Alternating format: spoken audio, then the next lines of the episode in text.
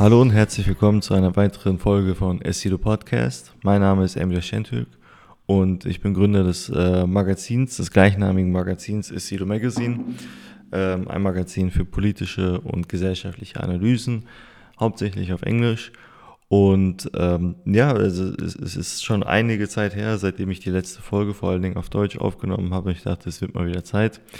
Ähm, war auch natürlich dadurch bedingt, dass ich über das äh, letzte Jahr oder die letzten eineinhalb Jahre mit der Veröffentlichung meines Buchs beschäftigt war.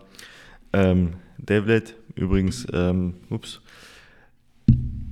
könnt ihr, könnt ihr gerne ähm, bestellen. Die Links ähm, stelle ich euch unten ein. Und ich werde auch gleich nochmal auf dieses Buch zurückkommen, denn ähm, hier gibt es einige Aspekte, die ich auch heute aufgreifen möchte. Und das Thema, was ich heute gerne mit euch teilen würde oder worüber ich gerne sprechen würde, ist eins, ähm, was ich ein, mit ein, einem Hauch von Selbstgefälligkeit erzähle.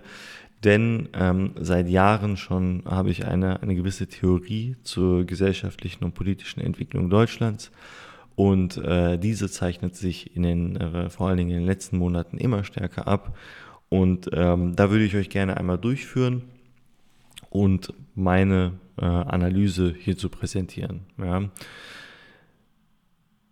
Ich hatte ja schon äh, bereits vorher ähm, mal äh, in einer, in einer Podcast-Folge durchblicken lassen, dass vor allen Dingen ein großes Problem in der Besetzung der Regierung äh, besteht.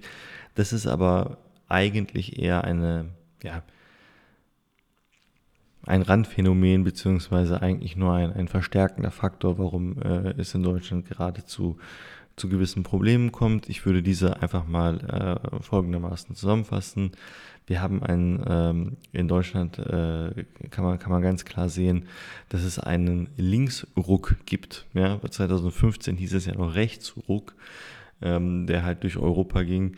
Jetzt ist es der Linksruck. Ähm, wir haben ein, äh, eine sehr, sehr inkompetente Regierung in Deutschland, die ähm, fernab von irgendwelchen Metriken arbeitet, ähm, auch gar keine charakteristische Stärke aufweist und zudem ähm, einfach natürlich auch ein Wirtschaft Wirtschaftsumfeld geschaffen hat, was für viele gerade sehr belastend ist. Ja.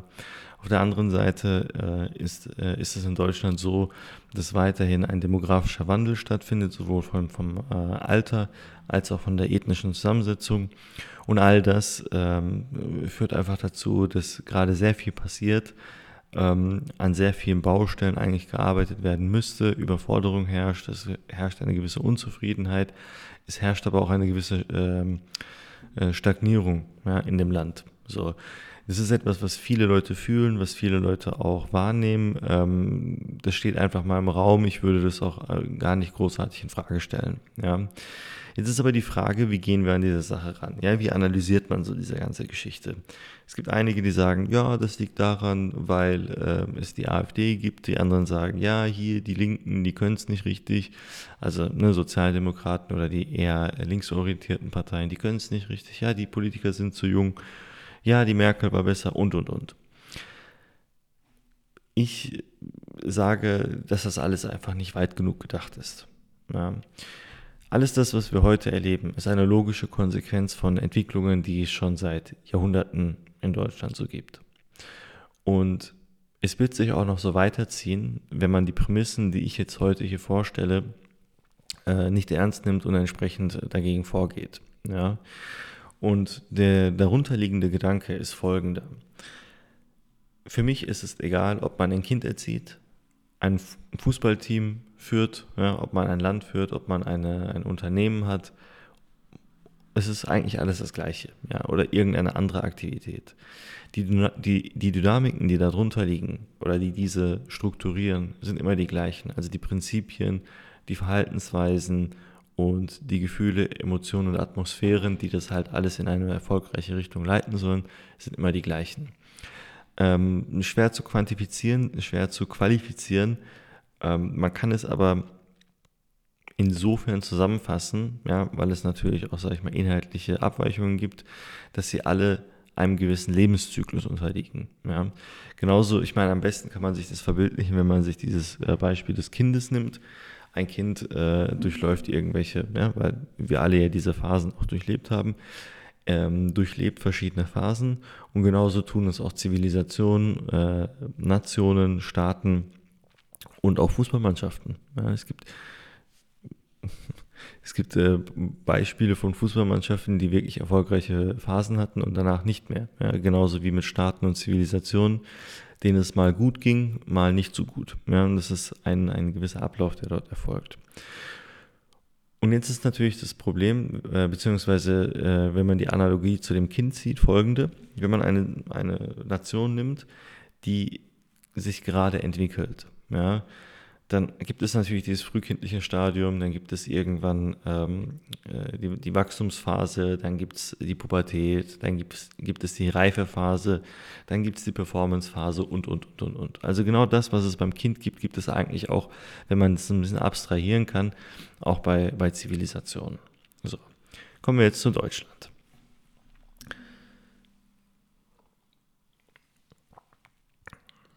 Deutschland wurde gegründet 1871, 73, ich weiß nicht mehr genau, ne? schauen wir mal kurz nach. Nicht, dass ich hier noch was Falsches sage. 71, ja. 1871, Deutschland, äh, die deutsche Vereinigung. Vorher in ähm, lose Herzogtümer, Fürstentümer unterteilt. Wem erzähle ich das natürlich? Äh, ihr wisst es natürlich besser. Ähm, aber das ist ein ganz wichtiger Faktor.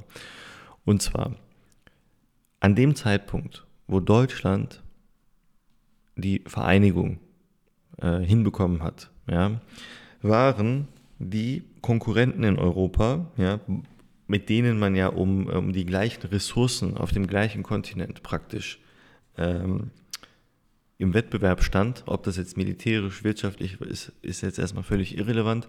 Es geht einfach darum, man steht im Wettbewerb zueinander.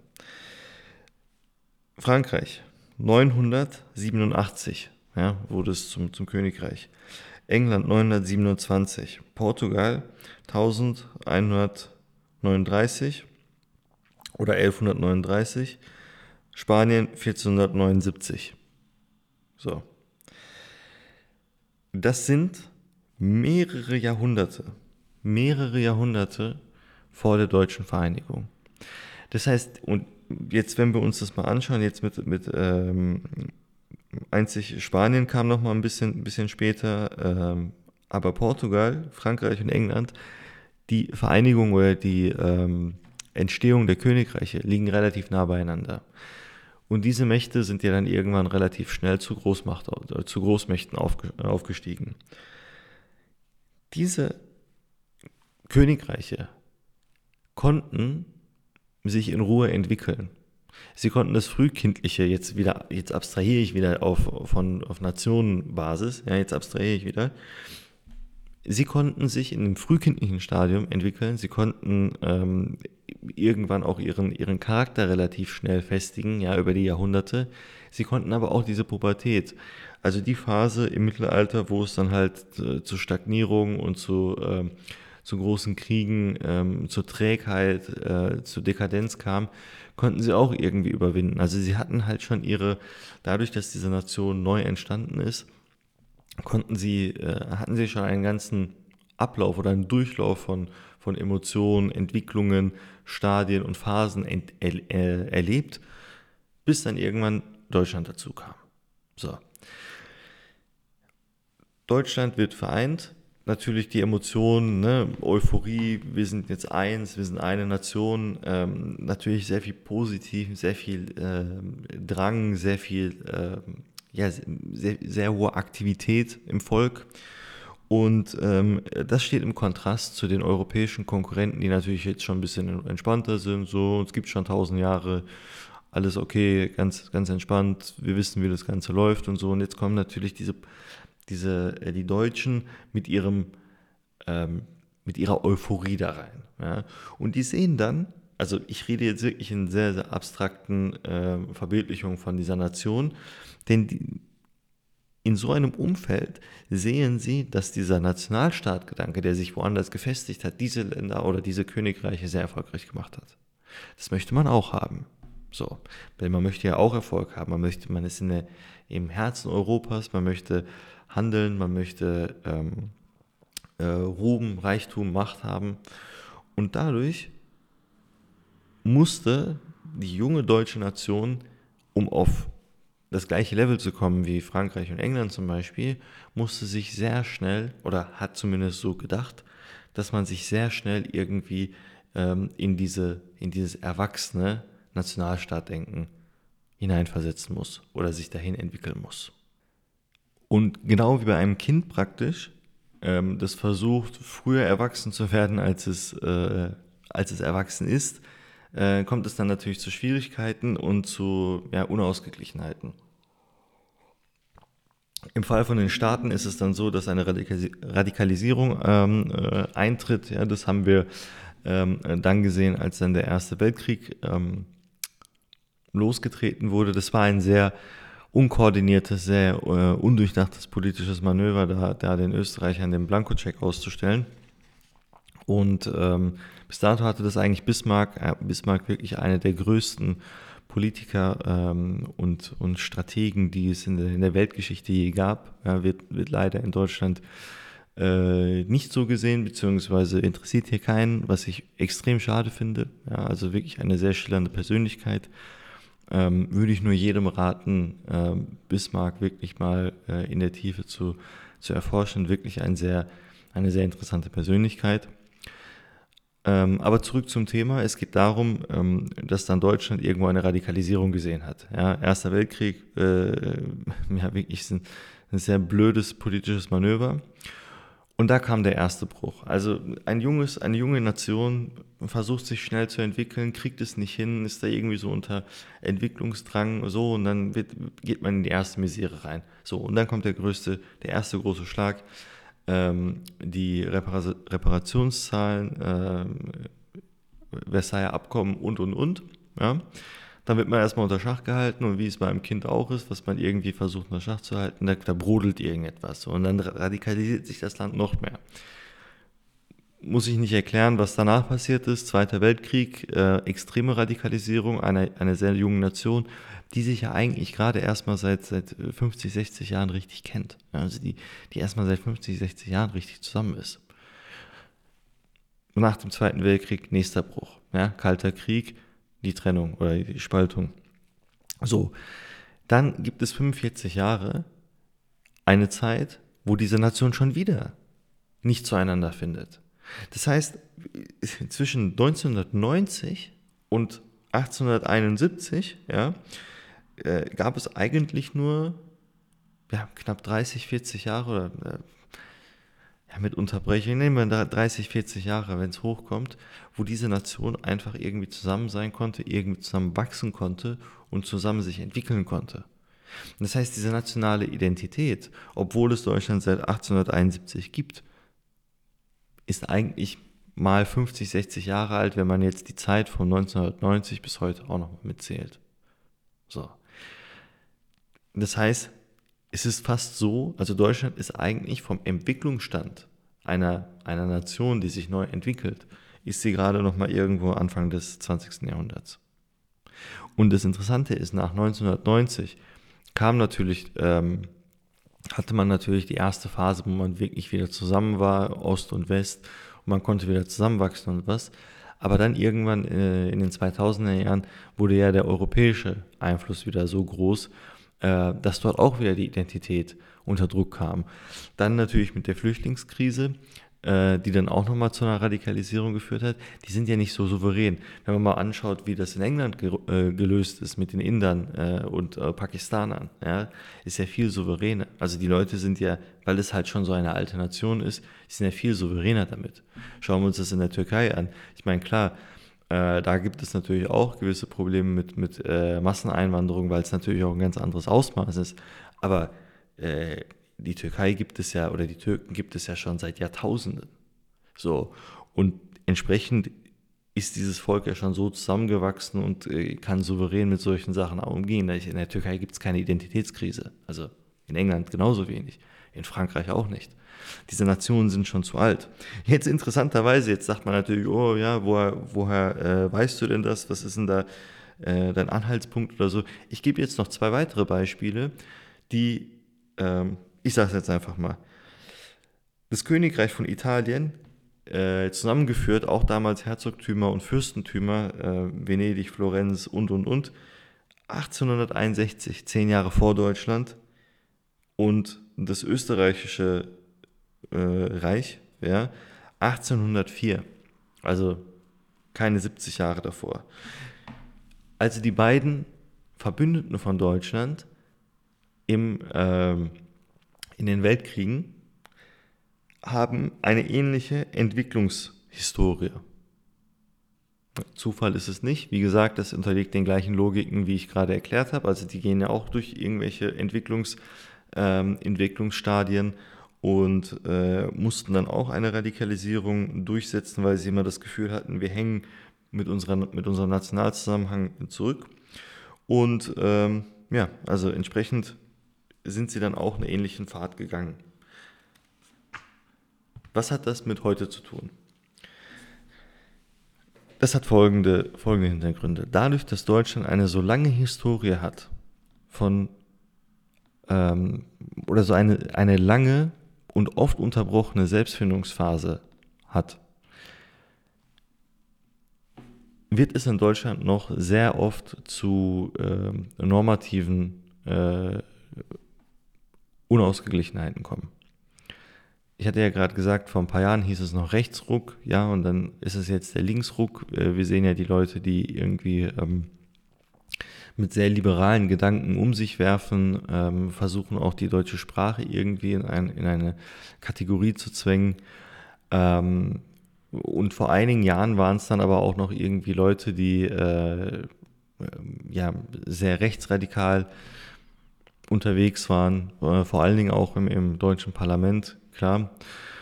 Was natürlich immer noch der Fall ist. Also ich meine, äh, ist mit einem immer irgendwie äh, untergejubelt, dass das Land irgendwie komplett nach links abgerutscht ist, aber im Endeffekt brennen immer noch die Flüchtlingsheime.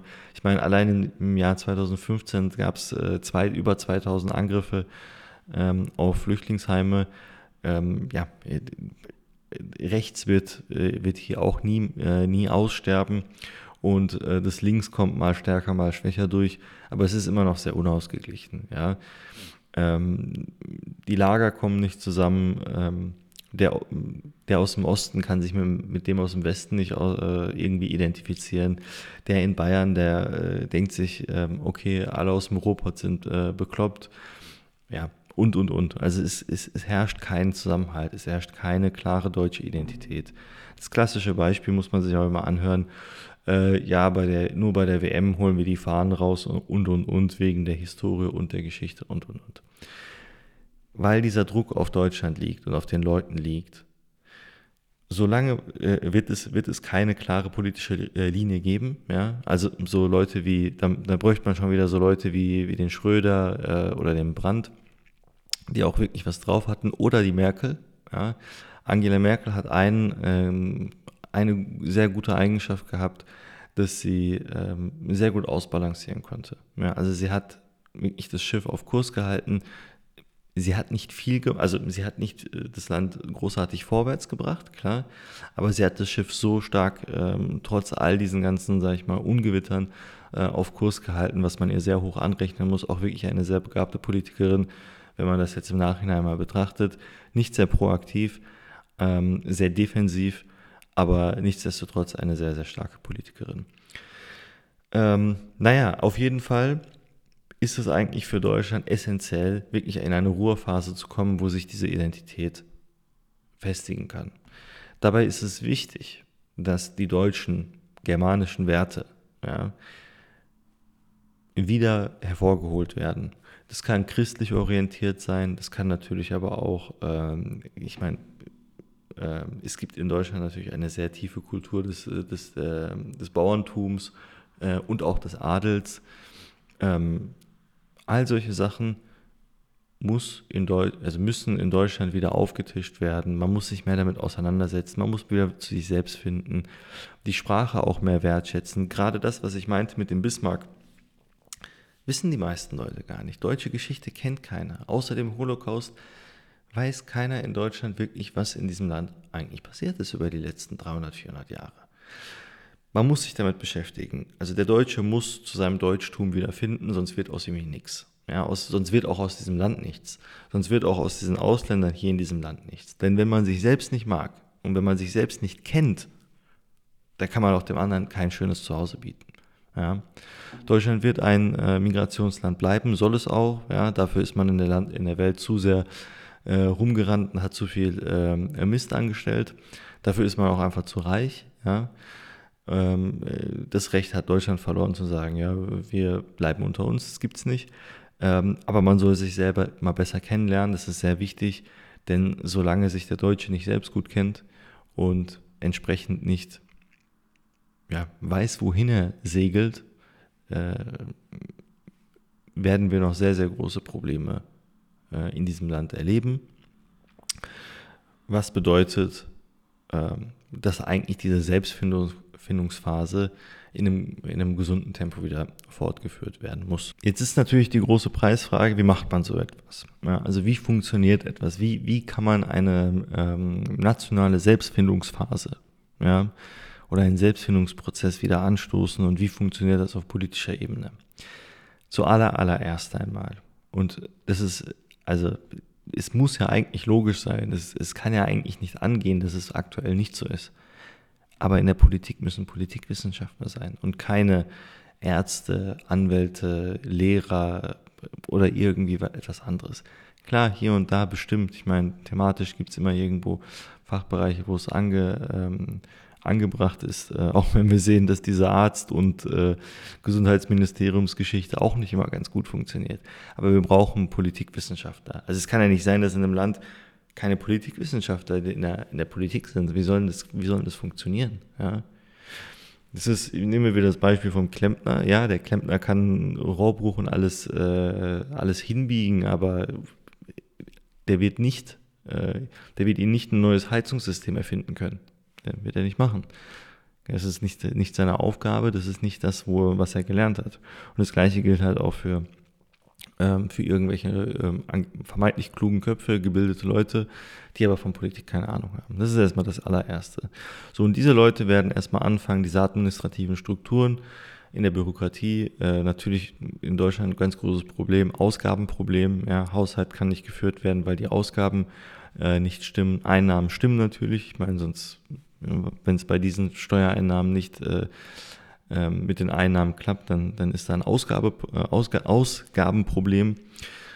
Ähm, die werden die administrativen Strukturen jedenfalls hinbiegen. Ja. So, und dann ist es natürlich sehr wichtig, dass das äh, Land außenpolitisch ähm, wieder einen festen Pol kriegt.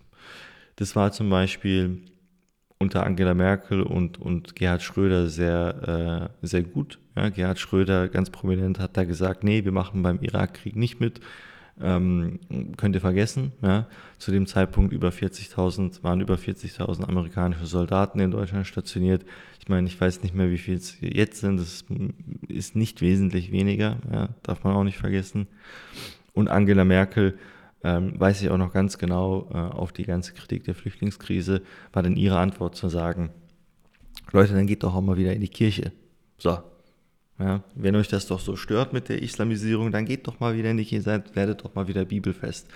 Und all solche Sachen ähm, äh, braucht man ja, in einem Land, da braucht man einfach auch die, äh, die Rückendeckung der Politik, dass sich die Leute frei entfalten können, dass sie sich selbst wiederfinden können. Das Bildungssystem ist sehr, sehr wichtig ähm, in der Hinsicht. Es muss mehr deutsche Geschichte beigebracht werden. Ja, es kann nicht sein, dass man von der fünften bis zur zwölften Klasse äh, jedes Jahr im Geschichtsunterricht den, den äh, Zweiten Weltkrieg durchnimmt. Hey, wird man doch bekloppt bei. Also klar, wichtiges Thema, muss auf jeden Fall aufbereitet werden, ist eines der zentralen Themen der deutschen Geschichte. Aber äh, es weiß, es weiß nicht mal, ja, es wissen die wenigsten, das muss man sich mal vorstellen. Also ich kann mir vorstellen, dass die wenigsten Geschichtslehrer in Deutschland wissen, wo die Deutschen überhaupt herkommen. Ja, geschweige denn die Schüler. Und äh, das kann ja nicht sein. Also Geschichte, ähm, das deutsche Bildungssystem sehr, sehr wichtig, auch viel mehr auf die deutschen Werte fokussiert, äh, muss, muss es aufgebaut werden, ähm, denn sonst wird es einfach schwierig. Man kann ja nicht in einem Land leben und nicht wissen, wie, wo es herkommt, wo die Leute herkommen und äh, wie das Ganze hier funktioniert. Dann natürlich auch entsprechend viel mehr politische Bildung. Ähm, wie funktioniert Politik? Äh, da wird man nämlich auch verstehen, dass diese ganze Geschichte um diese politischen Parteien eigentlich völliger Quatsch äh, ist. Hier wichtiger Punkt übrigens, äh, da würde ich gerne nochmal darauf hinweisen, in diesem Buch, zentraler Aspekt, Abschaffung von politischen Parteien. Wie das genau funktioniert, äh, könnt ihr gerne nachlesen. Und ähm, die erste Vorstufe davon ist aber natürlich politische Bildung insofern voranzutreiben, dass man einfach auf technokratischer Ebene versteht, wie gewisse Sachen umgesetzt werden müssen, anstatt zu sagen, ja, ich finde aber, aber nee, es sollte so und so und dann mit irgendwelchen Schlagwörtern dogmatisch um die ähm, ja, um sich schlagen, immer sagen, also in jedem Satz dann ja, demokratisch und äh, freiheitlich und ja, hm, was ist denn demokratisch? So kann, keine, kann keiner definieren, der nicht irgendwie äh, sich ein bisschen mit, mit den politischen Grundtheorien auseinandergesetzt hat. Ja. Das sind die zentralen Aspekte. Ähm, wichtig ist natürlich auch, dass Deutschland sich mehr in Europa vernetzt, äh, dort wieder eine, eine Führungsrolle einnimmt, denn auch der Austausch mit den europäischen Nachbarn stärkt die deutsche Identität, denn im Austausch mit anderen erkennt man erstmal, wo die eigenen Stärken und Schwächen sind. Das wäre natürlich sehr wichtig. Und äh, ja, man kann sich natürlich auch diesbezüglich viel von, von anderen Ländern angucken, die, ein, die halt eben kein Identitätsproblem haben. Ja. Prominentestes Beispiel äh, kann ich einfach nur nennen, ähm, wäre die Türkei. Ja, ein, ein sehr gesunder Patriotismus, der dort herrscht und äh, auch ein sehr schöner Patriotismus im Gegensatz zu ähm, beispielsweise den USA, ja, wo das eine sehr hässliche Form äh, angenommen hat oder eine vielleicht auch intrinsisch eine hässliche Form hat. Anderes Beispiel, zum Beispiel auch Japan, ähm, sehr gesunder Patriotismus. Gegenbeispiel, negatives Gegenbeispiel wäre schon zum Beispiel wieder China, ja, dort wo auch ein äh, grausamer Genozid, äh, ein grausamer Völkermord an den Uiguren herrscht und durch, also brutal auch durchgesetzt wird. Anderes Thema, aber wie gesagt, das wären die, die Faktoren, wo ich sagen würde, da muss Deutschland ran, da muss Deutschland schauen, ähm, dass man diese Identität wiederfindet, dass man sich selbst findet und dann wird es aber auch für alle anderen in diesem Land ähm, sehr angenehm werden. Denn wenn man sich nicht selbst mag oder äh, sich selbst auch nicht kennt, kann man auch anderen nichts Gutes tun. Ja? Ganz einfache Geschichte, hat sehr tiefe historische äh, Gründe, wie gerade auch erzählt. Abschließend ähm, würde ich gerne noch äh, folgenden, ähm, ja, das, das nochmal voll, wie folgt äh, abrunden. Und zwar, ich habe oft in meinen Gesprächen mit, mit vielen Leuten immer gehört, warum holst du denn immer so sehr aus? Warum holst du denn, das hat doch damit nichts zu tun, ja, die haben jetzt hier falsche Leute gewählt oder die sind, keine Ahnung.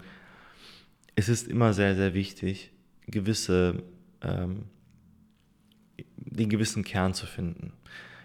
Wenn die Analyse, wenn meine Analyse jetzt ergeben hätte, zu sagen, ja, äh, das liegt daran, weil jetzt äh, bei der letzten Wahl falsche Leute gewählt wurden, das hilft nicht weiter dann werden bei der nächsten Wahl wieder andere Leute gewählt, weil man gar keinen Maßstab hat, wonach man jetzt richtige Leute wählen soll. Nach Sympathie, nach äh, Fernsehauftritten oder was. Das ist völliger Quatsch. Es muss eine technische Analyse her. Und die technische Analyse ist, dass Deutschland einfach ein normatives Identitätsproblem hat. Und es rührt daher, dass man in 1871 viel später in die internationale Staatengemeinde eingestiegen ist, versucht hat, das zu kompensieren, sich radikalisiert hat und dann mehrere Brüche in der Identitätsfindung äh, sich aufgetan haben. So. Und deswegen müssen jetzt diese Wunden ähm, eingewickelt werden. Man braucht jetzt seine Zeit, man muss seine, äh, ja, man muss sich selbst wiederfinden und das ist jetzt die Analyse. Deswegen ist es immer wichtig, sich die Zeit zu nehmen bei so wichtigen Themen und diese Analyse wirklich sicher aufzubauen. Ähm, denn wenn man einfach nur irgendwie etwas zeitgenössisches ja, aus den letzten ein, zwei Jahren nimmt und versucht daraus sich, sich darauf einen Reim zu machen, wird man nie weiterkommen. Erst recht nicht bei Politik. Ja. Politikwissenschaftler würden jetzt hier an dieser Stelle äh, wohltun nicken, auch wenn sie mir vielleicht nicht zustimmen. Das ist auch ganz wichtig. Ja, das es kann natürlich auch sein, dass viele Politikwissenschaftler sagen, nee, sehe ich nicht so. Sie würden aber diese äh, logische Kette nachvollziehen können und das ist ganz wichtig. Ja. Es würde keiner sagen, sag mal, was fängst du denn da irgendwo im 19. Jahrhundert an? Würde keiner sagen. Also äh, deswegen würde ich das gerne nochmal unterstreichen, bevor ich jetzt diese Episode auch beende. Ich hoffe, es hat euch, äh, es hat euch gefallen. Ähm, wie gesagt, sehr interessantes Thema, habe ich auch und äh, übrigens, das ist jetzt hier die, die äh, Taschenbuchversion auch nochmal gezeigt. Ähm, könnt ihr bestellen. Hier ist nochmal äh, diese ganze Thematik ein äh, bisschen aufgegriffen. Ich hoffe, ihr hattet Spaß und ich hoffe, dass ich euch beim nächsten Mal wieder begrüßen kann bei einer Folge von Essido Podcast. Mein Name ist Emil Şentürk. Hat mich sehr gefreut und bis zum nächsten Mal. Ciao.